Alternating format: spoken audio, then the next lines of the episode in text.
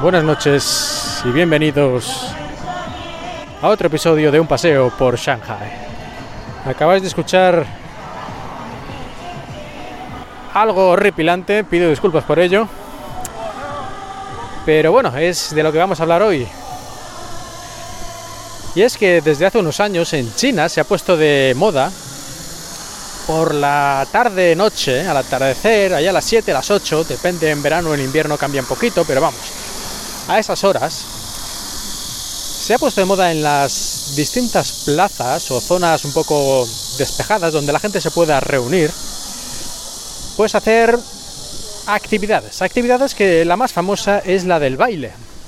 Y era la primera música que escuchábamos, porque en este caso, además, en esta plaza en la que hemos estado, se ponen como dos grupos enfrentados, cada uno con su música, y se arma ahí una cacofonía a veces increíble. Pero bueno, el primero estaban bailando, había como, no sé, 100 personas por lo menos bailando al son de la música. Además, van cambiando diferentes tipos de música y estilo. A veces hay como un, líder o uno que va guiando los movimientos y los demás lo repiten, como si fuera una clase de estas de gimnasia.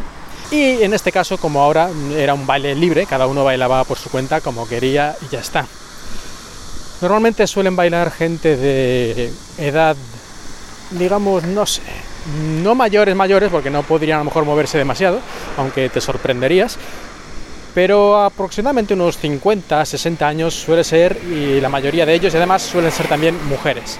Aunque en este caso, ahora que he echado un vistazo, había bastante mezcla, había gente también joven y hombres y mujeres, no sé, esta vez era bastante mezclado el tipo de gente que he, que he visto en esta plaza.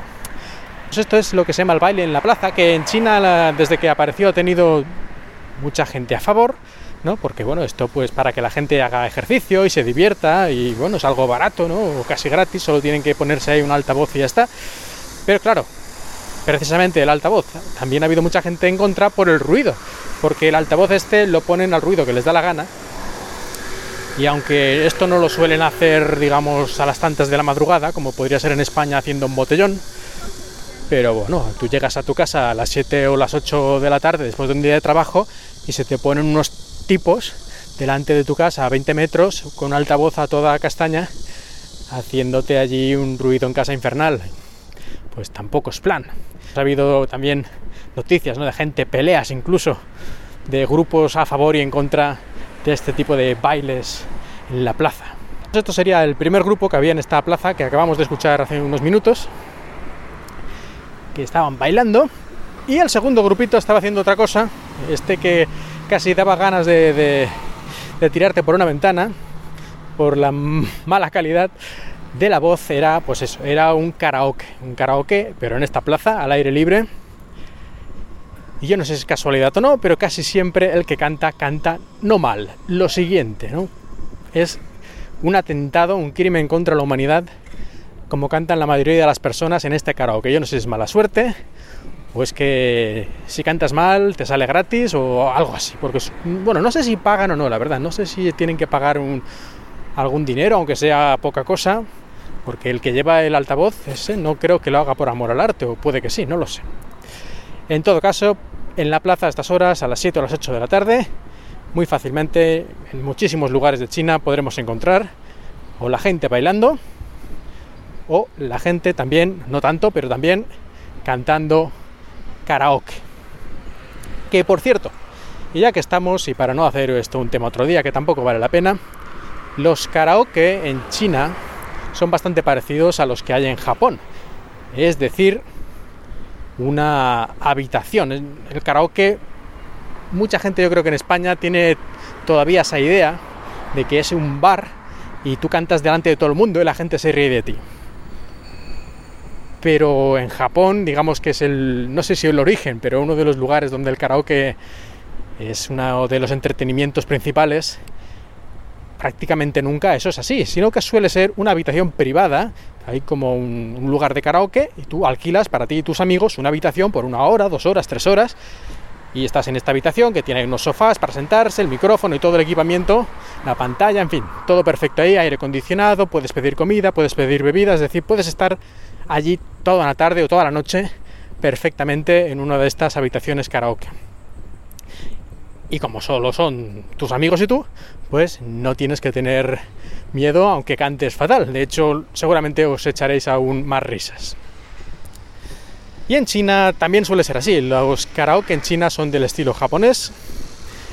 Y es muy normal encontrar incluso a veces edificios enteros eh, repartidos en muchísimas habitaciones y de diferentes tamaños, habitaciones más pequeñas para menos gente, a lo mejor 4 o 5 personas, y habitaciones más grandes para incluso 15 o 20 personas. Pues edificios completos a veces con estos karaoke. Aunque hay que recordar que aquí los karaoke no se llaman así, sino que los llaman KTV. Que si no recuerdo mal, aunque a lo mejor me equivoco, creo que esto viene a decir algo así como karaoke televisión. En todo caso, si veis signos que pone KTV, esto significa que ahí hay un karaoke. Aunque algunos tienen mala fama de que además de karaoke están dedicándose a otras profesiones, profesiones, algunas de las profesiones más antiguas del mundo, y creo que ya captáis la idea. Claro, es que es algo que se presta bastante, ¿no? Un montón de habitaciones, insonorizadas, cerradas. Eh, vamos, que lo que queda allí se queda allí.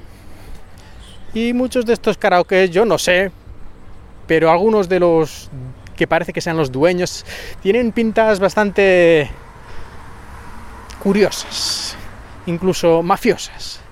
Pero a lo mejor eso ya es imaginación mía, tampoco los he investigado ni nada. Y presunción de inocencia, ¿no? Eso dicen últimamente siempre en España cuando pillan a un corrupto, pues aquí también.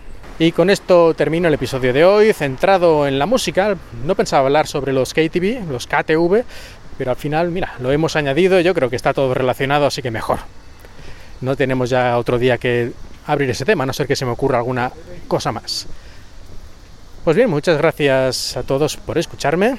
Ya sabéis que me podéis seguir en Twitter, aunque últimamente no he puesto muchas cosas porque un problemilla en el que hablaré en otro próximo episodio. Espero que hayáis disfrutado de este paseo por Shanghai.